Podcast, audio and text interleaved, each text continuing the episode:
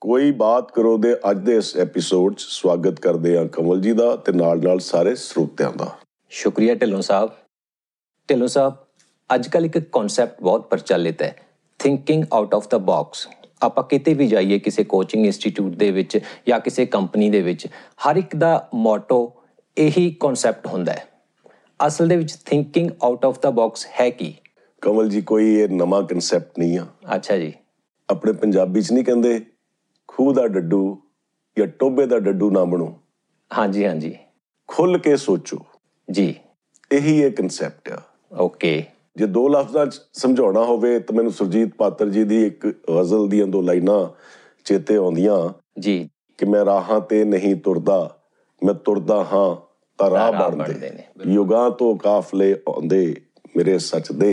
ਗਵਾਹ ਬਣਦੇ ਵਾਹ ਬਹੁਤ ਖੂਬ ਢਿੱਲੋਂ ਸਾਹਿਬ ਸੋ ਕੋਈ ਨਵੇਕੜਾ ਸੋਚਣਾ ਜੀ ਕੋਈ ਨਵੀਂ ਗੱਲ ਕਰਨੀ ਹਾਂਜੀ ਢਿੱਲੋਂ ਸਾਹਿਬ ਸਾਨੂੰ ਥੋੜਾ ਜਿਹਾ ਇਸ ਬਾਰੇ ਹੋਰ ਕਨਸੈਪਚੁਅਲ ਕਲੈਰੀਫਿਕੇਸ਼ਨ ਦਿਓ ਕਮਲ ਜੀ ਇਹ ਕੋਈ ਬਹੁਤ ਔਖਾ ਕਨਸੈਪਟ ਨਹੀਂ ਹੈ ਕਨਸੈਪਟ ਤਾਂ ਇਹੀ ਆ ਕਿ ਸੋਚਣ ਦਾ ਨਜ਼ਰੀਆ ਬਦਲਣਾ ਜੀ ਸੋ ਇਹ ਜਿਹੜਾ ਲਫ਼ਜ਼ੀ ਜਾਮਾ ਆ thinking out of the box thinking outside the box beyond the box thinking beyond the square ਜਾਂ ਪੈਰਾਡਾਈਮ ਸ਼ਿਫਟ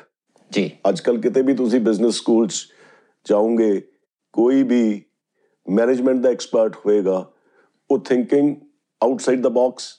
ਜਾਂ ਪੈਰਾਡਾਈਮ ਸ਼ਿਫਟ ਦੀ ਗੱਲ ਕਰਿਆ ਪੈਰਾਡਾਈਮ ਜੀ। ਸ਼ਿਫਟ ਕੀ ਹੁੰਦੀ ਆ ਸੋਚਣ ਦਾ ਨਜ਼ਰੀਆ ਬਦਲਣਾ ਹਾਂਜੀ so thinking out of the box ਜਿਹੜੇ ਐਕਸਪਰਟਸ ਇਹ ਸਮਝਦੇ ਆ ਜੀ ਕਿ ਹਰ ਇਨਸਾਨ ਨੇ ਆਪਣੇ ਦਿਮਾਗ ਵਿੱਚ ਜੀ। ਕੁਝ ਬਾਉਂਡਰੀਜ਼ ਕ੍ਰੀਏਟ ਕੀਤੀਆਂ ਹੁੰਦੀਆਂ ਹਾਂਜੀ ਇੱਕ ਬਾਕਸ ਕ੍ਰੀਏਟ ਕੀਤਾ ਆ ਉਹਦੀਆਂ ਬਾਉਂਡਰੀਜ਼ ਬਣਾਈਆਂ ਹੁੰਦੀਆਂ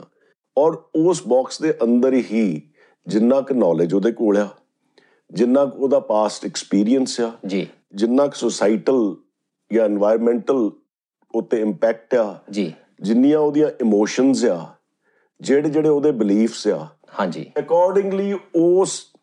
ਜਿਹਦਾ ਟੋਬੇ ਦੇ ਡੱਡੂ ਮੰਗਰ ਹੀ ਉਹਦੀ ਸੋਚ ਰਹਿ ਜਾਂਦੀ ਆ ਆਪਣੀਆਂ ਜਿਹੜੀਆਂ ਆ ਬਾਉਂਡਰੀਜ਼ ਦੇ ਜਿਹੜੀਆਂ ਉਹਨੇ ਆਪ ਕ੍ਰੀਏਟ ਕੀਤੀਆਂ ਹੁੰਦੀਆਂ ਆਪਣੀਆਂ ਸੀਮਾਵਾਂ ਦੇ ਅੰਦਰ ਹਾਂ ਸੋ ਸੀਮਾਵਾਂ ਤੋਂ ਬਾਹਰ ਨਿਕਲ ਕੇ ਹਾਂਜੀ ਸੋਚਣ ਦਾ ਇਹ ਕਨਸੈਪਟ ਆ ਉਹਦੇ ਮਨ ਦੇ ਅੰਦਰ ਤੇ ਇਸ ਤੋਂ ਬਾਹਰ ਨਿਕਲਣ ਲਈ ਜੀ। ਦਿੱਕਤ ਕੀ ਹੁੰਦੀ ਆ ਕਿਉਂਕਿ ਦਿੱਕਤ ਹੁੰਦੀ ਆ ਕਾਵਰਡਿਸ ਹਾਂਜੀ ਡਰਦਾ ਆ ਇਨਸਾਨ ਕਿ ਜੇ ਮੈਂ ਕੋਈ ਨਵੀਂ ਚੀਜ਼ ਕਰਨ ਲੱਗਿਆ ਤੇ ਉਹਨੂੰ ਫੀਅਰ ਆਫ ਫੇਲਿਓਰ ਨਾਕਾਮੀ ਦਾ ਜਿਹੜਾ ਖਦਸ਼ਾ ਉਹਨੂੰ ਹਮੇਸ਼ਾ ਹੁੰਦਾ ਇਸ ਕਰਕੇ ਉਹ ਜੋ ਚੱਲ ਰਿਹਾ ਉਹਨੂੰ ਹੀ ਹਾਮੀ ਛਾਮੀ ਭਰੀ ਜਾਂਦਾ ਆ ਕੋਈ ਨਵੇਕੜੀ ਗੱਲ ਕਰਨ ਦੀ ਕੋਸ਼ਿਸ਼ ਨਹੀਂ ਉਹ ਤੋਂ ਕਰਦਾ ਬਾਹਰ ਨਹੀਂ ਜਾਣਾ ਚਾਹੁੰਦਾ ਹੁੰਦਾ ਡਰ ਆ ਉਹਨੂੰ ਬਿਲਕੁਲ ਹਾਂ। ਫੇਲਿਓਰ ਦਾ ਡਰ ਆ ਰਿਜੈਕਸ਼ਨ ਦਾ ਡਰ ਆ ਜੀ ਤੁਸੀਂ ਦੇਖਿਆ ਹੋਊਗਾ ਤੁਸੀਂ ਬੱਚਿਆਂ ਨੂੰ ਪੜਾਉਂਦੇ ਆ ਜੀ ਬੜੀ ਸ਼ਿੱਦਤ ਨਾਲ ਕਈ ਵਾਰੀ ਕੋਈ ਕਿਸੇ ਨੂੰ ਪਿਆਰ ਕਰਦਾ ਆ ਪਰ ਉਹਦੇ ਜੁਰਅਤ ਨਹੀਂ ਹੁੰਦੀ ਜੀ ਬਿਲਕੁਲ ਇਹ ਦੱਸਣ ਦੀ ਵੀ ਹਾਂਜੀ ਉਹਨੂੰ ਹਮੇਸ਼ਾ ਡਰ ਰਹਿੰਦਾ ਵੀ ਜੇ ਅਗਲੇ ਨੇ ਰਿਜੈਕਟ ਕਰਤਾ ਮੈਨੂੰ ਫੇਰ ਕੀ ਹੋਊਗਾ ਜਦ ਕਿ thinking out of the box ਵਾਲਾ ਸ਼ਾਇਰ ਕੀ ਕਹਿੰਦਾ ਆ ਹਾਂਜੀ ਆਫਸ਼ਾਏ ਰਾਜ਼ੇ ਇਸ਼ਕ ਮੇ ਆਫਸ਼ਾਏ ਰਿਵੀਲ ਕਰਨਾ ਜੀ आफशाए राजे इश्क में गो जिल्लतें हुई लेकिन उसे जता तो दिया जान तो गया this is thinking out of the box ਬਹੁਤ ਖੂਬ ਬਹੁਤ ਖੂਬ। ਉਹ ਜ਼ਲਾਲਤ ਤੋਂ ਨਹੀਂ ਡਰ- ਡਰਦਾ ਹਾਂਜੀ ਆਪਣੀ ਗੱਲ ਕਹਿਣੀ ਚਾਹੁੰਦਾ ਆ ਔਰ ਕਹਿਤੀ ਉਹਨੇ ਹਾਂਜੀ ਢਿੱਲੋਂ ਸਾਹਿਬ ਇਹ ਕਨਸੈਪਟ ਬੱਚਿਆਂ ਦੀ ਟੈਕਸਟ ਬੁੱਕਸ ਦੇ ਵਿੱਚ ਵੀ ਹੈਗਾ ਹੈ ਜੀ ਬਟ ਦਿੱਕਤ ਕੀ ਆਂਦੀ ਹੈ ਕਿ ਜਿੰਨਾ ਇਹਨੂੰ ਐਕਸਪਲੇਨ ਕੀਤਾ ਜਾਂਦਾ ਹੈ ਉਨਾ ਹੀ ਇਹ ਬੱਚਿਆਂ ਲਈ ਮੁਸ਼ਕਿਲ ਹੁੰਦਾ ਜਾਂਦਾ ਹੈ ਇਹਦੀ ਥੋੜਾ ਜਿਹਾ ਟੈਕਨੀਕਲੀ ਇਹਦੇ ਬਾਰੇ ਸਾਨੂੰ ਦੱਸੋ ਕਮਲ ਜੀ ਜੇ ਟੈਕਨੀਕੈਲਿਟੀ ਬਾਰੇ ਗੱਲ ਕਰਨੀ ਹੋਵੇ ਜੀ ਤਾਂ ਇਹ 1970 ਤੇ 80 ਦੇ ਦਹਾਕਿਆਂ 'ਚ ਇਹ ਬਿਜ਼ਨਸ ਸਕੂਲਾਂ ਦੇ ਜਿਹੜਾ ਸਿਲੇਬਸ ਸੀ ਉਹਦੇ ਵਿੱਚ ਇਹ ਇਹਦਾ ਜ਼ਿਕਰ ਸ਼ੁਰੂਆਤ ਹੋਈ ਇਹਦੀ ਅੱਛਾ ਜੀ ਜੌਨ ਐਡੀਅਰ ਸੀਗਾ 1969 ਜਿਹਨੇ ਇਸ ਕਨਸੈਪਟ ਤੇ ਜ਼ੋਰ ਦਿੱਤਾ ਹਾਲਾਂਕਿ ਇਹ ਕਨਸੈਪਟ ਜਿਹੜਾ ਸੀ ਇਹਦਾ ਜ਼ਿਕਰ ਪਹਿਲਾਂ ਵੀ ਆ ਜੀ ਇਸ ਦੇ ਨਾਲ ਨਾਲ ਹੀ ਇੱਕ ਕਨਸੈਪਟ ਹੈ ਪੈਰਾਡਾਈਮ ਸ਼ਿਫਟ ਦਾ ਹਾਂਜੀ ਕਿ ਸੋਚਣ ਦਾ ਨਜ਼ਰੀਆ ਬਦਲੋ ਜੀ ਸੋ ਕਨਸੈਪਟ ਇਹ ਆ ਕਿ ਇੱਕ ਬਾਕਸ ਹਰ ਇੱਕ ਨੇ ਕ੍ਰੀਏਟ ਕੀਤਾ ਆ ਆਪਣੇ ਜ਼ਿਹਨ ਦੇ ਅੰਦਰ ਉਸ ਬਾਕਸ ਤੋਂ ਬਾਹਰ ਨਿਕਲੋ ਕੋਈ ਨਵੀਂ ਸੋਚ ਜਿੰਨੇ ਵੀ ਅਚੀਵਰਸ ਆ ਦੁਨੀਆ 'ਚ ਚਾਹੇ ਉਹ ਸਾਇੰਟਿਸਟ ਹੋਣ ਚਾਹੇ ਉਹ ਆਰਟਿਸਟ ਹੋਣ ਚਾਹੇ ਉਹ ਇੰਜੀਨੀਅਰਸ ਹੋਣ ਚਾਹੇ ਉਹ ਡਾਕਟਰਸ ਹੋਣ ਚਾਹੇ ਪੇਂਟਰਸ ਹੋਣ ਕਵੀ ਹੋਣ ਜਿਨ੍ਹਾਂ ਨੇ ਜਿਹੜੀ ਵਗਦੀ ਧਾਰਾ ਆ ਉਹ ਤੋਂ ਅੱਡ ਹੋ ਕੇ ਕੁਝ ਕੀਤਾ ਉਹਨਾਂ ਦਾ ਨਾਮ ਦੁਨੀਆ 'ਚ ਰੌਸ਼ਨ ਹੋਇਆ ਆ ਜੀ ਬਿਲਕੁਲ ਸੋ ਕਨਸੈਪਟ ਇਹ ਆ ਕਿ you need not necessarily be part of the herd ਜੀ ਕੋਈ ਹਰਡ ਮੈਂਟੈਲਿਟੀ ਤੋਂ ਬਾਹਰ ਨਿਕਲੋ ਜਿਹੜੀਆਂ ਸੀਮਾਵਾਂ ਤੁਹਾਡੀ ਸੋਚ ਨੇ ਤੁਹਾਡੇ ਬਿਲੀਫਸ ਨੇ ਤੁਹਾਡੀ ਸੈਂਟੀਮੈਂਟੈਲਿਟੀ ਨੇ ਤੁਹਾਡੀਆਂ ਇਮੋਸ਼ਨਸ ਨੇ ਤੁਹਾਡੇ ਜੀ। ਨੌਲੇਜ ਨੇ ਜਿਹੜੀਆਂ ਸੀਮਾਵਾਂ ਬੰਨ ਦਿੱਤੀਆਂ ਆ ਉਹਨਾਂ ਤੋਂ ਬਾਹਰ ਨਿਕਲਣ ਦੀ ਕੋਸ਼ਿਸ਼ ਕਰੋ ਜੀ ਬਿਲਕੁਲ ਢਿੱਲੋਂ ਸਾਹਿਬ ਇਸ ਬਾਕਸ ਟਾਈਪ ਸੋਚ ਤੋਂ ਕਿੱਦਾਂ ਬਾਹਰ ਨਿਕਲਿਆ ਜਾ ਸਕਦਾ ਹੈ ਕਮਲ ਜੀ ਸਾਰਿਆਂ ਨਾਲੋਂ ਪਹਿਲਾਂ ਤਾਂ ਸਾਨੂੰ ਇਸ ਚੀਜ਼ ਦੀ ਪਹਿਚਾਨ ਹੋਣੀ ਚਾਹੀਦੀ ਆ ਕਿ ਸਾਡਾ ਬਾਕਸ ਕੀ ਆ ਜੀ ਬਿਲਕੁਲ ਸਾਡੇ ਕੋਲ ਹਥਿਆਰ ਕੀ ਕੀ ਆ ਲੜਨ ਲਈ ਸਾਡਾ ਨੌਲੇਜ ਕੀ ਆ ਜੀ ਸਾਡੇ ਕੋਲ ਇਮੋਸ਼ਨਸ ਕੀ ਆ ਸਾਡਾ ਬਿਲੀਫ ਕੀ ਆ ਸੋਸਾਇਟਲ ਪ੍ਰੈਸ਼ਰਸ ਕੀ ਕੀ ਨੇ ਜੀ ਲਾਅ ਦੀਆਂ ਰੂਲਸ ਐਂਡ ਰੈਗੂਲੇਸ਼ਨਸ ਦੀਆਂ ਲਿਮਿਟੇਸ਼ਨਸ ਕੀ ਆ ਜੀ ਸੋ ਪਹਿਲਾਂ ਤਾਂ ਆਪਣਾ ਬਾਕਸ ਨੂੰ ਆਈਡੈਂਟੀਫਾਈ ਕਰੋ ਜੀ ਹੁਣ ਬਾਕਸ ਤੋਂ ਬਾਹਰ ਨਿਕਲਣ ਲਈ ਤੁਹਾਨੂੰ ਇੱਕ ਹੋਰ ਬਾਕਸ ਕ੍ਰੀਏਟ ਕਰਨਾ ਪੈਣਾ ਆਊਟਸਾਈਡ ਦਾ ਬਾਕਸ ਜੀ ਢਿੱਲੋਂ ਸਾਹਿਬ ਆਊਟ ਆਫ ਦਾ ਬਾਕਸ ਸੋਚ ਦੀਆਂ ਕੋਈ ਪ੍ਰੈਕਟੀਕਲ ਉਦਾਹਰਨਾਂ ਸਾਨੂੰ ਦਿਓ ਰੋਜ਼ਮਰਰਾ ਦੀ ਜ਼ਿੰਦਗੀ 'ਚ ਕਮਲ ਜੀ ਸੈਂਕੜੇ ਚੀਜ਼ਾਂ ਹੁੰਦੀਆਂ ਜਿੱਥੇ ਅਸੀਂ ਹਟ ਕੇ ਸੋਚਦੇ ਹਾਂ ਜੀ ਫੋਰ ਐਗਜ਼ਾਮਪਲ ਹਾਂਜੀ ਮੇਰੇ ਇੱਕ ਵਾਕਫਕਾਰ ਸੇਨਸਬਰੀ ਇੱਕ ਬਹੁਤ ਵੱਡੀ ਚੇਨ ਆ ਫੂਡ ਦੀ ਹਾਂਜੀ ਇੰਗਲੈਂਡ ਵਿੱਚ ਜੀ ਸੇਨਸਬਰੀ ਦੇ ਚੀਫ ਕੈਮਿਸਟ ਸੀਗੇ ਮੇਰੇ ਵਾਕਫਕਾਰ ਜੀ ਡਾਕਟਰ ਬਹਿਲ ਜੀ ਇੱਕ ਰਾਈਵਲ ਕੰਪਨੀ ਨੇ ਵਿਨੇਗਰ ਫਲੇਵਰਡ ਪੋਟੈਟੋ ਚਿਪਸ ਬਣਾਤੇ ਅੱਛਾ ਜੀ ਔਰ ਉਹ ਬੜੇ ਚੱਲ ਪਏ ਹੁਣ ਇਹ ਚੀਫ ਕੈਮਿਸਟ ਤੇ ਸੀਗਾ ਬੋਝ ਕਿ ਇਹ ਉਹਦਾ ਤੋੜ ਕੱਢੇ ਜੀ ਉਹ ਡਾਕਟਰ ਸਾਹਿਬ ਨੇ ਮੈਨੂੰ ਦੱਸਿਆ ਕਿ ਬੜੀ ਕੋਸ਼ਿਸ਼ ਕੀਤੀ ਕਦੀ ਚਿਪਸ ਨੂੰ ਸਿਰਕੇ 'ਚ ਡੁਬੋ ਕੇ ਉਹਨਾਂ ਨੂੰ ਸੁਕਾ ਕੇ ਅਸੀਂ ਬਣਾਉਣ ਦੀ ਕੋਸ਼ਿਸ਼ ਕੀਤੀ ਨਹੀਂ ਬਣੇ ਸਾਡੇ ਤੋਂ ਜੀ ਪਰ ਉਹਨਾਂ ਦੇ ਮੁਤਾਬਕ ਉਹਨਾਂ ਨੇ ਇੱਕ ਚੈਲੰਜ ਲਿਆ ਕਿ ਮੈਂ ਬਣਾਉਂਗਾ ਕਰਦੇ ਕਰਦੇ ਅਖੀਰ 'ਚ ਉਹਨਾਂ ਨੇ ਇੱਕ ਐਕਸਪੈਰੀਮੈਂਟ ਕੀਤਾ ਹਾਂਜੀ ਕਿ ਲੂਣ ਜਿਹੜਾ ਟੇਬਲ ਸਾਲਟ ਆ ਇਹਨੂੰ ਸਿਰਕੇ 'ਚ ਭੇ ਦਿੱਤਾ ਸੁਕਾ ਲਿਆ ਜੀ। ਔਰ ਪ੍ਰੈਸ਼ਰ ਨਾਲ ਚਿਪਸ ਦੇ ਉੱਤੇ ਸਪਰੇਅ ਕੀਤਾ ਸਪਰੇ ਕੀਤਾ ਕੁਝ ਪਾਰਟੀਕਲਸ ਉਸ ਨਮਕ ਦੇ ਚਿਪਸ ਨੂੰ ਲੱਗੇ ਚਿੰਬੜ ਗਏ ਜੀ ਉਹਦੇ ਨਾਲ ਵਿਨੇਗਰ ਫਲੇਵਰ ਆ ਗਈ ਜੀ ਸੋ ਇਹ ਇੱਕ ਆਊਟ ਆਫ ਦਾ ਬਾਕਸ ਸੋਚ ਸੀਗੀ ਤੇ ਫਿਰ ਮੈਂ ਉਹਨਾਂ ਨੂੰ ਪੁੱਛਿਆ ਵੀ ਡਾਕਟਰ ਹਾਂਜੀ। ਸਾਹਿਬ ਤੁਹਾਡੀ ਕੰਪਨੀ ਨੇ ਬਣਾਏ ਫੇ ਹਾਂਜੀ ਪਰ ਉਹ ਕੰਪਨੀ ਦੇ ਮਾਲਕ ਜਿਹੜੇ ਸੀਗੇ ਉਹਨਾਂ ਨੇ ਵੀ ਆਊਟ ਆਫ ਬਾਕਸ ਸੋਚਿਆ ਜੀ ਉਹਨਾਂ ਨੇ ਕਿਹਾ ਕਿਉਂ ਅਸੀਂ ਨਵੀਂ ਮਸ਼ੀਨਰੀ ਲਾਈਏ ਪੈਕਿੰਗਾਂ ਕਰਾਂਗੇ ਹਾਂਜੀ ਉਹਨਾਂ ਨੇ ਰਾਈਵਲ ਕੰਪਨੀ ਨੂੰ ਕਹਿਤਾ ਵੀ ਸਾਡੇ ਕੋਲ ਆ ਗਿਆ ਨੁਸਖਾ ਸਾਡੇ ਹਾਂਜੀ ਕੋਲ ਫਾਰਮੂਲਾ ਆ ਗਿਆ ਜੀ ਹੁਣ ਦੱਸੋ ਅਸੀਂ ਬਣਾਈਏ ਜੀ ਕਿ ਸਾਡੇ ਨਾਲ ਆਪਣਾ ਪ੍ਰੋਫਿਟ ਚੋਂ ਕੁਝ ਪਰਸੈਂਟੇਜ ਸਾਨੂੰ ਦਿਓਗੇ ਦੂਜੀ ਕੰਪਨੀ ਰਾਜ਼ੀ ਹੋ ਗਈ ਕਿ ਅਸੀਂ ਹਰ ਪੈਕ ਚੋਂ 3 ਸੈਂਟ ਜਾਂ ਕਿੰਨੇ ਸੈਂਟ ਤੁਹਾਨੂੰ ਦੇਵਾਂਗੇ ਜਿਹੜਾ ਵੀ ਇਸ ਫਲੇਵਰ ਦਾ ਪੈਕ ਅਸੀਂ ਵੇਚਾਂਗੇ ਇਹ ਵੀ ਇੱਕ out of the out of the box box thinking ਬਿਨਾਂ ਕੁਝ ਸਾਜ਼ੋ ਸਮਾਨ ਇਕੱਠਾ ਕੀਤੇ ਉਹ ਕੰਪਨੀ ਨੇ ਪ੍ਰੋਫਿਟ 'ਚ ਹਿੱਸਾ ਪਾ ਲਿਆ ਜੀ ਨਹੀਂ ਬਹੁਤ ਸੋਹਣੀ ਐਗਜ਼ਾਮਪਲ ਹੈਗੀ ਹੈ ਇਸ ਅ, ਸੋਚ ਦੀ ਚਲੋ ਇੱਕ ਹੋਰ ਉਦਾਹਰਨ ਦਿੰਦਾ ਮੈਂ ਜੀ ਜੀ ਅਲੀਗੜ੍ਹ ਸ਼ਹਿਰ 'ਚ ਮੁਹੱਰਮ ਤੇ ਤਾਜ਼ੀਏ ਨਿਕਲਦੇ ਆ ਜੀ ਔਰ ਕਈ ਸਾਲਾਂ ਤੋਂ ਪਿਛਲੇ 20-25 ਸਾਲਾਂ ਤੋਂ ਇੱਕ ਪਾਰਟਿਕੂਲਰ ਰੂਟ ਉਹ ਤਾਜ਼ੀਆ ਦੀ ਜਿਹੜੀ ਯਾਤਰਾ ਸੀ ਹਾਂਜੀ ਉਹ ਉਸ ਰੂਟ ਤੋਂ ਕੱਢੀ ਜਾਂਦੀ ਸੀਗੀ ਇੱਕ ਸਾਲ ਕੀ ਹੋਇਆ ਉਸ ਰੂਟ ਤੇ ਕੋਈ ਸ਼ਹੀਦੀ ਜਾਂ ਕੋਈ ਯਾਦਗਾਰੀ ਗੇਟ ਬਣਾਤਾ ਕੰਕਰੀਟ ਦਾ ਅੱਛਾ ਜੀ ਹੁਣ ਤਾਜ਼ੀਆ ਉਹ ਤੋਂ 6 ਇੰਚ ਉੱਚਾ ਸੀਗਾ ਅੱਛਾ ਗੇਟ ਦੇ ਥੱਲੇ ਨਿਕਲ ਨਹੀਂ ਨਹੀਂ ਜਾ ਸਕਦਾ ਸੀਗਾ ਸਕਦਾ ਤੇ ਜਿਨ੍ਹਾਂ ਨੇ ਤਾਜ਼ੀਆ ਕੱਢਣਾ ਸੀ ਉਹ ਕਹਿੰਦੇ ਅਸੀਂ ਇਹੀ ਰੂਟ ਫੋਲੋ ਕਰਨਾ ਆ ਬਦਲਣਾ ਨਹੀਂ ਹੈ ਗੇਟ ਤੋੜੋ ਜਿਨ੍ਹਾਂ ਨੇ ਗੇਟ ਬਣਾਇਆ ਸੀਗਾ ਉਹ ਕਹਿੰਦੇ ਗੇਟ ਕਿਸੇ ਹਾਲਤ 'ਚ ਨਹੀਂ ਟੁੱਟੂਗਾ ਅੱਛਾ ਜੀ ਬੜੀ ਦੁਵਿਧਾਜਨਕ ਸਿਚੁਏਸ਼ਨ ਆ ਗਈ ਤੇ ਹਾਂਜੀ ਇੱਕ ਲੋਅਰ ਰੰਗ ਪੁਲਿਸ ਅਫਸਰ ਨੇ ਆਪਣੇ ਐਸਐਸਪੀ ਨੂੰ ਸਲਾਹ ਦਿੱਤੀ ਹਾਂਜੀ ਕਿ ਆਪਾਂ ਨਾ ਟੇਪਰ ਕਰ ਦਿੰਦੇ ਹਾਂ ਸੜਕ ਪੱਟ ਕੇ ਨਾ ਹਾਂਜੀ ਥੱਲੇ 1 ਫੁੱਟ ਸੜਕ ਨੂੰ ਟੇਪਰ ਆਫ ਕਰ ਦਿੰਦੇ ਆ ਹਾਂਜੀ ਤਾਂ ਕਿ ਤਾਜ਼ੀਆ ਵੀ ਨਿਕਲ ਜਾਵੇ ਔਰ ਗੇਟ ਵੀ ਰਹਿ ਜਾਵੇ ਔਰ ਇਹ ਕੀਤਾ ਗਿਆ ਬੜਾ ਸੁਖ ਸ਼ਾਂਤੀ ਅਮਨ ਅਮਾਨ ਕਾਇਮ ਰਿਹਾ ਇੱਕ ਵਾਰੀ ਤਾਜ਼ੀਆ ਨਿਕਲ ਗਿਆ ਹਾਂਜੀ ਉਸ ਤੋਂ ਬਾਅਦ ਸੜਕ ਨੂੰ ਬਰਾਬਰ ਕਰਕੇ ਦੁਬਾਰਾ ਉਹਨੂੰ ਬਣਾ ਦਿੱਤਾ ਗਿਆ ਬੜਾ ਸਿੰਪਲ ਹੱਲ ਦੇਖੋ out of out of the box out of the box ਮੈਂ ਇੱਥੇ ਡਾਕਟਰ ਸਾਹਿਬ ਇੱਕ ਹੋਰ ਸ਼ੇਅਰ ਕਰਦਾ ਤੁਹਾਡੇ ਨਾਲ ਜੀ ਕ੍ਰਿਸ ਵਾਸ ਅਮਰੀਕਾ ਦੇ ਬਹੁਤ famous international chief international hostage negotiator ਹਨ ਜੀ ਤੇ ਅੱਜ ਕੱਲ ਉਹ ਇੱਕ ਆਪਣੀ ਪ੍ਰਾਈਵੇਟ ਕੰਪਨੀ ਰਨ ਕਰਦੇ ਆ ਬਲੈਕ ਸਵਾਨ ਦੇ ਨਾਮ ਤੇ ਅੱਛਾ ਜੀ ਉਹਨਾਂ ਦੀ ਬੜੀ ਸ਼ਾਹਕਾਰ ਕਿਤਾਬ ਹੈ ਹੌਸਟੇਜ ਨੈਗੋਸ਼ੀਏਸ਼ਨ ਤੇ ਨੈਵਰ ਸਪਲਿਟ ਦ ਡਿਫਰੈਂਸ ਅੱਛਾ ਜੀ ਨਾਰਮਲੀ ਕੀ ਹੁੰਦਾ ਆ ਅਸੀਂ ਸੌਦਾ ਲੈਣ ਜਾਂਦੇ ਆ ਉਹ ਕਹਿੰਦਾ 100 ਰੁਪਏ ਦਾ ਅਸੀਂ ਕਹਿੰਦੇ 80 ਰੁਪਏ ਦਾ ਉਹ ਜੀ। ਕਹਿੰਦਾ ਲੈਟਸ ਸਪਲਿਟ ਦ ਡਿਫਰੈਂਸ ਨਾ ਤੇਰੀ ਨਾ ਮੇਰੀ 90 ਰੁਪਏ 90 ਤੇ ਤੇ। ਪਰ ਹੌਸਟੇਜ ਨੈਗੋਸੀਏਸ਼ਨ ਚ ਸਪਲਿਟਿੰਗ ਦ ਡਿਫਰੈਂਸ ਇਹ ਕੰਮ ਨਹੀਂ ਆਉਂਦਾ ਇੱਕ ਕਦੀ ਵੀ ਅਸੀਂ ਇਸ ਗੱਲ ਨੂੰ ਨਹੀਂ ਐਗਰੀ ਕਰਾਂਗੇ ਵੀ ਚਾਰ ਹੌਸਟੇਜਸ ਤੂੰ ਰੱਖ ਲੈ ਤੇ 6 ਮੈਨੂੰ ਦੇ ਦੇ ਬਿਲਕੁਲ ਜੀ ਅਸੀਂ 10 ਦੀਆਂ 10 ਵਾਪਸ ਲੈਣੀਆਂ ਜੀ ਉਹਦੇ ਚ ਉਹਨਾਂ ਨੇ ਕਨਸੈਪਟ ਦਿੱਤਾ ਬਲੈਕ ਸਵਾਨ ਦਾ ਅੱਛਾ ਜੀ ਨਾਰਮਲੀ ਹੁੰਦਾ ਕੀ ਸੀਗਾ ਸਵਾਨਸ ਹਮੇਸ਼ਾ ਵਾਈਟ ਨਜ਼ਰ ਆਉਂਦੇ ਸੀਗੇ ਜੀ ਜਿਹੜੀ ਵੀ ਅਗਲੀ ਡਾਰ ਆਉਣੀ ਸਵਾਨਸ ਦੀ ਉਹ ਵਾਈਟ ਹੀ ਆਉਣੀ ਜੀ ਤੇ ਇਨਸਾਨੀ ਜ਼ਿਹਨ 'ਚ ਇਹ ਬਸ ਗਿਆ ਸੀਗਾ ਕਿ ਬਲੈਕ ਸਵਾਨ ਨਹੀਂ ਸਵਾਨ ਨਹੀਂ। ਸਿਰਫ ਵਾਈਟ ਹੀ ਹੁੰਦੇ ਆ ਹਾਂ ਜੀ ਟਿਲ ਸੱਚ ਟਾਈਮ ਕਿ ਇੱਕ ਕੋਈ ਬ੍ਰਿਟਿਸ਼ ਨਾਗਰਿਕ ਸੀ ਸ਼ਾਇਦ ਉਹਨੇ ਵੈਸਟਰਨ ਆਸਟ੍ਰੇਲੀਅਨ ਕੋਸਟ ਤੇ ਹਾਂ ਜੀ ਉਹਨੇ ਦੇਖਿਆ ਕਾਲਾ ਸਵਾਨ ਆ ਰਿਹਾ ਜੀ ਸੋ ਚੀਜ਼ਾਂ ਐਗਜ਼ਿਸਟ ਕਰਦੀਆਂ ਆ ਸੋਚ ਤੋਂ ਬਾਹਰ ਵੀ ਬਿਲਕੁਲ ਉਹਨਾਂ ਤੱਕ ਪਹੁੰਚਣ ਦੀ ਲੋੜ ਹੁੰਦੀ ਆ ਜੀ ਜੀ ਸੋ ਹੋਇਆ ਕਿ ਅਮਰੀਕਾ 'ਚ ਇੱਕ ਇਨਸੀਡੈਂਟ ਹੋਇਆ ਜੀ ਜਿੱਥੇ ਵਿਲੀਅਮ ਗ੍ਰਿਫਨਸ ਨਾਮ ਦੇ ਵਿਅਕਤੀ ਨੇ ਪਹਿਲਾਂ ਆਪਣੇ ਘਰ 'ਚ ਆਪਣੇ ਸਟੈਪ ਫਾਦਰ ਨੂੰ ਮਾਰਿਆ ਤੇ ਇੱਕ ਉਹਨਾਂ ਦੇ ਕੋਈ ਕੰਮ ਕਰਨ ਵਾਲਾ ਆਇਆ ਸੀ ਉਹਨੂੰ ਜ਼ਖਮੀ ਕੀਤਾ ਅੱਛਾ ਜੀ ਫਿਰ ਘਰੋਂ ਬਾਹਰ ਨਿਕਲ ਕੇ ਉਹਨੇ ਦੋ ਸਾਈਕਲਿਸਟ ਨੂੰ ਮਾਰਿਆ ਫਿਰ ਇੱਕ ਬੈਂਕ ਦੀ ਬਿਲਡਿੰਗ 'ਚ ਵੜ ਗਿਆ ਤੇ ਉੱਥੇ ਉਹਨੇ ਬੈਂਕ ਦੇ 5-6 ਕਰਮਚਾਰੀ ਉਹਨਾਂ ਨੂੰ ਹੌਸਟੇਜ ਬਣਾ ਬਣਾ ਲਿਆ ਜੀ ਔਰ ਉਹਨੇ ਇੱਕ ਡੈਡਲਾਈਨ ਰੱਖੀ ਕਿ 4 ਵਜੇ ਤੱਕ ਜਾਂ ਤਾਂ ਪੁਲਿਸ ਆ ਕੇ ਮੇਰੇ ਨਾਲ ਇੱਕ ਸ਼ੂਟਿੰਗ ਬਾਊਟ ਕਰ ਲਵੇ ਜੀ ਨਹੀਂ ਤਾਂ ਮੈਂ ਇੱਕ ਹੌਸਟੇਜ ਮਾਰ ਦੂੰਗਾ ਓਕੇ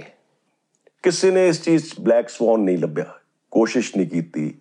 ਜੋ ਰੂੜੀਵਾਦੀ ਸੋਚ ਸੀ ਉਹਦੇ ਮੁਤਾਬਕ ਚੱਲੀ ਗਏ ਪਹਿਲੀ ਰੂੜੀਵਾਦੀ ਸੋਚ ਸੀ ਕਿ ਜਿਹੜੀਆਂ hostages are taken for ransom ਮਾਰਨ ਲਈ ਨਹੀਂ ਇਹ ਰੈਂਸਮ ਹਾਲਾਂਕਿ ਉਹਨੇ ਜਿੰਨੀ ਵਾਰੀ ਵੀ ਗੱਲਬਾਤ ਕੀਤੀ ਨੈਗੋਸ਼ੀਏਟਰਸ ਨਾਲ ਉਹਨੇ ਕਿਸੇ ਰੈਂਸਮ ਦਾ ਜ਼ਿਕਰ ਨਹੀਂ ਕੀਤਾ ਜੀ ਫਿਰ ਗ੍ਰਿਫਨਸ ਨੇ ਇੱਕ ਬੈਂਕ ਦੀ ਕਰਮਚਾਰੀ ਨੂੰ ਕਿਹਾ ਵੀ ਆਪ ਮੇਰਾ ਨੋਟ ਹੈ ਪੜ੍ਹ ਕੇ ਸੁਣਾ ਪੁਲਿਸ ਨੇ ਅੱਛਾ ਔਰ ਜੀ ਨੋਟ ਜਿਹੜਾ ਸੀ ਉਹ ਸ਼ੁਰੂ ਇੱਥੋਂ ਹੁੰਦਾ ਸੀ when I die at the hands of the police ਜੀ ਔਰ ਇਹ ਸਾਰੇ ਨੋਟਸ ਜੀ। ਜੈਫਨਸ ਨੇ ਕਿਤੇ ਵੀ ਰੈਂਸਮ ਦਾ ਜ਼ਿਕਰ ਨਹੀਂ ਕੀਤਾ ਪਰ ਉਹਨੇ ਇੱਕ ਗੱਲ ਕਹੀ ਸੀਗੀ ਕਿ 4 ਵਜੇ ਜੇ ਮੇਰੇ ਨਾਲ ਸ਼ੂਟ ਆਊਟ ਨਹੀਂ ਕੀਤੀ ਪੁਲਿਸ ਨੇ ਤਾਂ ਮੈਂ ਇੱਕ ਹੌਸਟੇਜ ਮਾਰ ਦੂੰਗਾ ਜੀ ਸੋ ਨੈਗੋਸ਼ੀਏਟਰਸ ਉਹ ਰੂੜੀਵਾਦੀ ਪਰੰਪਰਾਵਾਦੀ ਜੋ ਖਿਆਲ ਸੀਗਾ ਕਿ deadlines R never ਐਗਜ਼ੀਕਿਊਟਿਡ they are ਇਨਵੇਰੀਏਬਲੀ extended standard ਜੀ ਪੋਸਟਪੋਨਡ ਔਰ ਉਹ ਜ਼ਹਿਨ ਚ ਇਹ ਸੀਗਾ ਕਿ ਇਹ ਬੰਦੇ ਮਾਰਨ ਲਈ ਥੋੜਾ ਇਹਨੇ ਹੌਸਟੇਜਸ ਪਕੜੇ ਆ ਜੀ ਇਹ ਤਾਂ ਰੈਂਸਮ ਚਾਹੁੰਦਾ ਆ ਦਿਮਾਗ ਚ ਹੁੰਦਾ ਰੈਂਸਮ ਤੇ ਡੈਡਲਾਈਨ ਦਾ ਪੁਰਾਣਾ ਕਨਸੈਪਟ ਜਿਹੜਾ ਸੀ ਚੱਲ ਉਹੀ ਰਿਹਾ ਘੁੰਮੀ ਜਾਂਦਾ ਸੀ ਕਿਸੇ ਨੇ ਬਲੈਕ ਸਵਾਨ ਲੱਭਣ ਦੀ ਕੋਸ਼ਿਸ਼ ਹੀ ਨਹੀਂ ਕੀਤੀ ਜੀ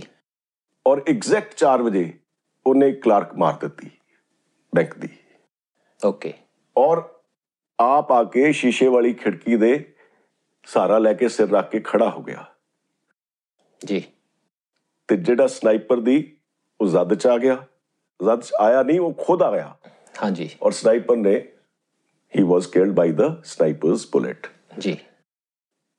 ਜਦੋਂ ਫਰਦਰ ਛਾਣਬੀਣ ਹੋਈ ਫਿਰ ਚੀਜ਼ਾਂ ਜੋੜੀਆਂ ਗਈਆਂ ਵੀ ਪਹਿਲਾਂ ਇਹਨੇ ਆਪਣੇ ਘਰ ਕ੍ਰਾਈਮ ਕੀਤਾ ਫਿਰ ਸਾਈਕਲਿਸਟ ਦੇ ਅਗੇਂਸਟ ਕ੍ਰਾਈਮ ਕੀਤਾ ਫਿਰ ਆਹ ਬੈਂਕ ਚ ਵੜ ਗਿਆ actually it was the case of dying suicide at the hands of police ਬਿਲਕੁਲ ਜੀ ਉਹ ਆਪਣੇ ਆਪ ਨੂੰ ਗੋਲੀ ਨਹੀਂ ਮਾਰਨੀ ਚਾਹੁੰਦਾ ਸੀਗਾ ਉਹ ਪੁਲਿਸ ਦੇ ਹੱਥੋਂ ਮਰਨਾ ਚਾਹੁੰਦਾ ਸੀ ਆਪਣੇ ਆਪ ਨੂੰ ਬਹਾਦਰ ਸ਼ੋਅ ਕਰਨਾ ਚਾਹੁੰਦਾ ਸੀਗਾ ਔਰ ਇਹ ਸਾਰੀ ਜਿਹੜੀ ਰੂੜੀਵਾਦੀ ਜਿਹੜੀ ਸੋਚ ਸੀਗੀ ਰਿਗਾਰਡਿੰਗ ਹੌਸਟੇਜ ਨੈਗੋਸੀਏਸ਼ਨ ਹਾਂ ਜੀ ਉਹਦੇ ਵਿੱਚ ਉਹਨਾਂ ਨੇ ਆਊਟ ਆਫ ਬਾਕਸ ਨਹੀਂ ਸੋਚਿਆ ਹਾਂ ਜੀ ਕਿ deadlines can be executed also ਇਹ ਸਾਰੇ ਦਾ ਨਤੀਜਾ ਕੀ ਹੋਇਆ ਜੀ ਕਿ ਇੱਕ ਬੇਗੁਨਾਹ ਕਲਰਕ ਜਿਹੜੀ 4 ਵੇ ਮਾਰਤੀ ਉਹਨੂੰ ਮਰਨਾ ਪਿਆ ਉਹਨੂੰ ਆਪਣੀ ਜਾਨ ਗਵਾਉਣੀ ਪਈ ਜੀ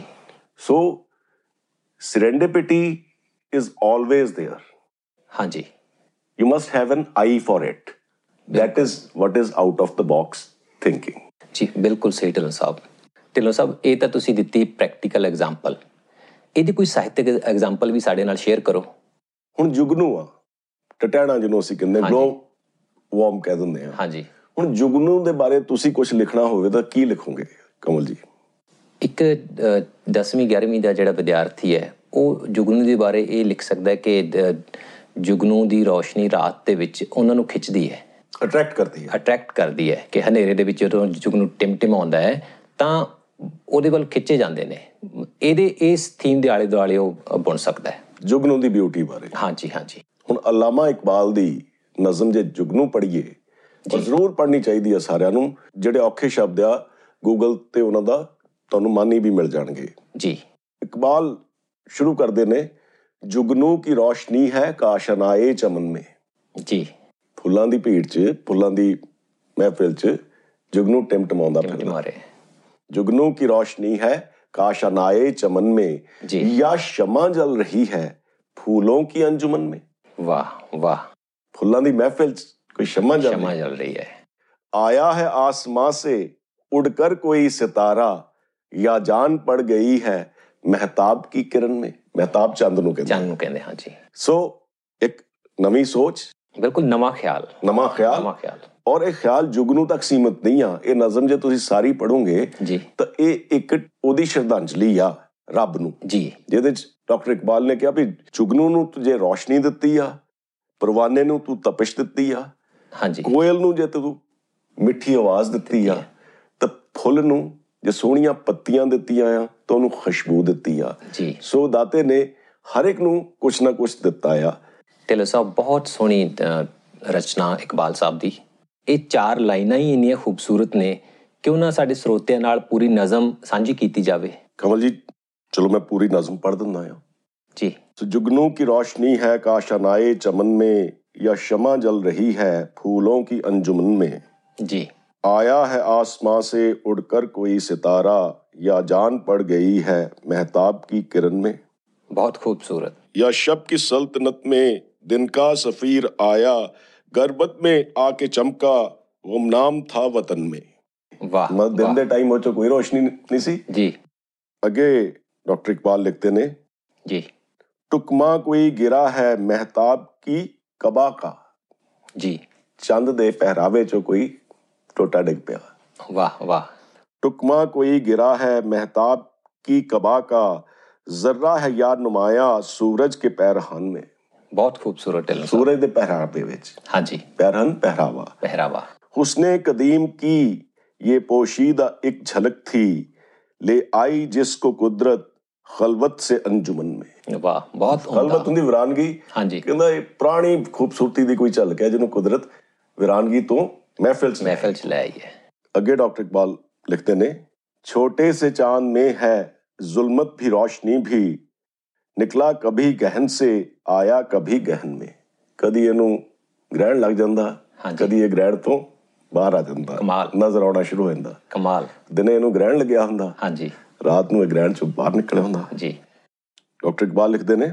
ਜੀ परवाना एक पतंगा जुगनू भी एक पतंगा वो रोशनी का तालिब ये रोशनी सरापा ਵਾਹ, सिर तो ਵਾਹ। पैर तक जुगनू रोशनी है ਰੋਸ਼ਨੀ ਦਾ वो रोशनी लभदा फिरदा है ਹਾਂਜੀ देखो अगलियां लाइनां च डॉक्टर इकबाल कितनी खूबसूरती नाल प्रभु दी लीला बयान करते हैं ਜੀ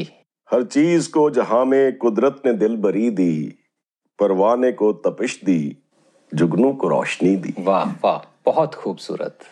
अगे डॉक्टर इकबाल लिखते ने कमल जी ਹਾਂਜੀ रंगीन नवा बनाया मुर्गा ने बेजुबां को मुर्गा ने बेजुबां ਜਿਹੜੇ ਪਰਿੰਦੇ ਦੀ ਆਵਾਜ਼ ਨਹੀਂ ਜੀ ਬੋਲ ਨਹੀਂ ਸਕਦਾ ਜਿਹੜਾ ਗੱਲਬਾਤ ਨਹੀਂ ਕਰ ਸਕਦਾ ਪਰ ਉਹਦੀ ਜਿਹੜੀ ਕੂਕ ਹੈ ਕੋਇਲ ਦੀ ਸਾਨੂੰ ਨਹੀਂ ਪਤਾ ਕੀ ਉਹ ਕਹਿ ਰਹੀ ਆ ਪਰ ਕਿੰਨੀ ਖੁਸ਼ਗਵਾਰ ਬਹੁਤ ਖੂਬਸੂਰਤ ਬਣਾਇਆ ਉਹਨੂੰ ਪਰ- ਪਰ ਕਿੰਨੀ ਖੁਸ਼ਗਵਾਰ ਹੁੰਦੀ ਆ ਬਿਲਕੁਲ ਜੀ ਬਿਲਕੁਲ रंगी नवा बनाया मुर्गा ने बेजुबां को गुल को जुबान देकर तालीम खामशी दी फुल फुल ਨੂੰ ਹਾਲਾਂਕਿ ਜ਼ੁਬਾਨ ਦਿੱਤੀ ਆ ਹਾਂਜੀ ਪਰ ਉਹ ਖਾਮੋਸ਼ ਰਹਿੰਦਾ ਆ ਉਹਨੂੰ ਜ਼ੁਬਾਨ ਕੀ ਆ ਦਾਤ ਨੇ ਖੁਸ਼ਬੂ ਖੁਸ਼ਬੂ ਦਿੱਤੀ ਆ ਉਹਦੀ ਬਹੁਤ ਉਮਦਾ ਬਹੁਤ ਉਹਨੇ ਪਤਾ ਖੂਬਸੂਰਤ ਨਹੀਂ ਕਿੰਨੇ ਸ਼ਹਿਰਾਂ 'ਚ ਜੀ ਗੱਲਬਾਤ ਕਰਦੇ ਜਾਣਾ ਖੁਸ਼ਬੂ ਨੇ ਬਿਲਕੁਲ ਬਿਲਕੁਲ ਇਸ ਦੀ ਕਿਸੇ ਸ਼ਾਇਰ ਨੇ ਲਿਖਿਆ ਆ ਹਾਂਜੀ मैं खिला हूं तो इसी खाक में मिलना है मुझे वो तो खुशबू है उसे अगले नगर जाना है ਉਹ ਬਹੁਤ ਉਮਦਾ ਬਹੁਤ ਕਮਾਲ डॉक्टर साहब अगे लिखते ने नजारा ए शफक की खूबी जवाल में थी चमका के इस परी को थोड़ी सी जिंदगी दी ਜੀ ਸੋ ਇਹ ਜਿਹੜੀਆਂ ਖੂਬਸੂਰਤ ਚੀਜ਼ਾਂ ਹੁੰਦੀਆਂ ਫੁੱਲ ਹੋ ਗਏ ਟਟਹਿਣਾ ਹੋ ਗਿਆ ਇਹਨਾਂ ਦੀ ਇੱਕ ਆਪਣਾ ਇੱਕ ਜਲਵਾ ਹੁੰਦਾ ਆ ਜੀ ਬਿਲਕੁਲ ਪਰ ਬਹੁਤ ਲੰਬੀ ਉਮਰ ਨਹੀਂ ਹੁੰਦੀ ਹਾਂ, ਉਮਰ ਸ਼ਾਰਟ ਥੋੜੀ ਲਿਵਡ ਹੁੰਦੀ ਹੁੰਦੀ ਹੈ all beauteous things are short lived ਜੀ ਬਿਲਕੁਲ ਸੱਚ ਹੈ ਇਹ। ਅੱਗੇ ਪੜਾਂ ਜੀ ਹਾਂਜੀ ਬਿਲਕੁਲ ਇਰਸ਼ਾਦ रंगी किया शहर को बांकी दुल्हन की सूरत पहना के लाल जोड़ा शबनम की आरसी दी ਕੀ ਬਾਤ ਹੈ ਕੀ ਬਾत साया दिया शजर को दरख्त नु छां दी है ਜੀ साया दिया शजर को परवाज दी हवा को पानी को दी रवानी मौजों को बेकली दी ਬੇਕਲੀ ਹੁੰਦੀ ਆ ਰੈਸਟਲੈਸਨੈਸ ਜੀ ਜਿਹੜੀਆਂ ਲਹਿਰਾਂ ਆ ਤੜਪਦੀਆਂ ਰਹਿੰਦੀਆਂ as if they are very restive ਜੀ ਅੱਗੇ ਡਾਕਟਰ ਸਾਹਿਬ ਲਿਖਦੇ ਨੇ जी ये इम्तियाज लेकिन एक बात है हमारी जुगनू का दिन वही है जो ਰਾਤ ਹੈ ਹਮਾਰੀ ਕਹਿੰਦਾ ਇੱਕ ਪਜ਼ਲ ਸੋਲਵ जी ਵੀ ਇਹ ਕਿ ਜਿਹੜਾ ਸਾਡੀ ਰਾਤ ਹੁੰਦੀ ਹੈ ਕੀ ਉਹ ਜੁਗਨੂ ਦਾ ਦਿਨ दिन हैगा ਅੱਗੇ ਕਮਲ ਜੀ ਲਿਖਦੇ ਨੇ हाँ जी ਹੁਸਨੇ ਅਜ਼ਲ ਕੀ ਪੈਦਾ ਹਰ ਚੀਜ਼ ਮੇ ਝਲਕ ਹੈ ਹੁਸਨੇ ਅਜ਼ਲ ਹੁੰਦਾ ਵੀ ਜਿਹੜੀ ਜਦੋਂ ਦੁਨੀਆ ਬਣੀ ਆ ਉਹਦਾ ਜਿਹੜੀ ਖੂਬਸੂਰਤੀ ਸੀ ਉਹਦੀ ਝਲਕ ਹਰ ਚੀਜ਼ 'ਚ ਰੱਬ ਨੇ ਬਖੇਰੀ ਹੋਆ जी हुस्ने अजल की पैदा हर चीज में झलक है इंसान में वो सुखन है गुंजे में वो चटक है वाह वाह कमाल ये चांद आसमां का शायर का दिल है गोया बहुत खूबसूरत है ये चांद आसमां का शायर का दिल है गोया वहाँ चांदनी है जो कुछ या दर्द कसक है अंदाज गुफ्तगू ने धोखे दिए हैं वरना नगमा है बूए बुलबुल बू फूल की चहक है जी ਜਿਹੜੀ ਖੁਸ਼ਬੂ ਹੀ ਆ ਨਾ जी ਉਹੀ ਫੁੱਲ ਦੀ ਇੱਕ ਸੁਰੀਲੀ ਆਵਾਜ਼ ਆ बिल्कुल जी बिल्कुल ਡਾਕਟਰ ਇਕਬਾਲ ਅੱਗੇ ਲਿਖਦੇ ਨੇ ਕਸਰਤ ਮੇ ਹੋ ਗਿਆ ਹੈ ਵਹਦਤ ਦਾ ਰਾਜ਼ ਮਖਫੀ ਜੁਗਨੂ ਮੇ ਜੋ ਚਮਕ ਹੈ ਉਹ ਫੂਲ ਮੇ ਮਹਿਕ ਹੈ वाह ਕਿੱਥੋਂ ਛੋਟੇ ਜਿਹੇ ਟਟਾਣੇ ਤੋਂ ਸ਼ੁਰੂ ਹੋ ਕੇ ਸਾਰੀ ਕਾਇਨਾਤ ਦਾ ਵਰਣਨ ਕਰ ਰਹੇ ਆ ਡਾਕਟਰ ਇਕਬਾਲ ਸਾਰੀ ਸ੍ਰਿਸ਼ਟੀ ਦੇ ਬਾਰੇ ਉਹਦੀ ਸ਼ਲਾਘਾ ਕਰ ਰਹੇ ਆ बिल्कुल जी ਤੇ ਅਖੀਰਲਾ ਜੋ ਲਾਈਨਾਂ ਨੇ ਇਹ ਇਖਤਲਾਫ ਫਿਰ ਕਿਉਂ ਹੰਗਾਮੋਂ ਕਾ ਮਹਿਲ ਹੋ ਹਰ ਸ਼ੈ ਮੇ ਜਬਕਿ ਪਿੰਹਾ ਖਾਮੋਸ਼ ਇਹ ਅਜ਼ਲ ਹੋ जी ਸੋ ਜੇ ਹਰ ਚੀਜ਼ 'ਚ ਦੁਨੀਆ ਦੀ ਜੋ ਖੂਬਸੂਰਤੀ ਸ੍ਰਿਸ਼ਟੀ ਕਰਤਾ ਨੇ ਜੋ ਹਰ ਚੀਜ਼ 'ਚ ਕਿਸੇ ਨਾ ਕਿਸੇ ਕਿਸਮ ਦੀ ਖੂਬਸੂਰਤੀ ਬਖਸ਼ੀ ਆ ਤਾਂ ਫੇ ਇਹ ਮੁਖਾਲਫਤ ਕਿਉਂ ਹੋਵੇ जी ਸੋ ਡਾਕਟਰ ਇਕਬਾਲ ਦੀ ਨਜ਼ਮ ਸੁਣਨ ਤੋਂ ਬਾਅਦ ਸ਼ਾਇਦ ਤੁਹਾਡੇ ਲਈ ਕਲੀਅਰ ਹੋ ਗਿਆ ਹੋਊਗਾ ਕਿ thinking out of the box ਕੀ ਹੁੰਦੀ ਆ ਅੱਜ ਲਈ ਇੰਨਾ ਹੀ ਫਿਰ ਮਿਲਾਂਗੇ ਗਰ ਖੁਦਾ ਲਾਇਆ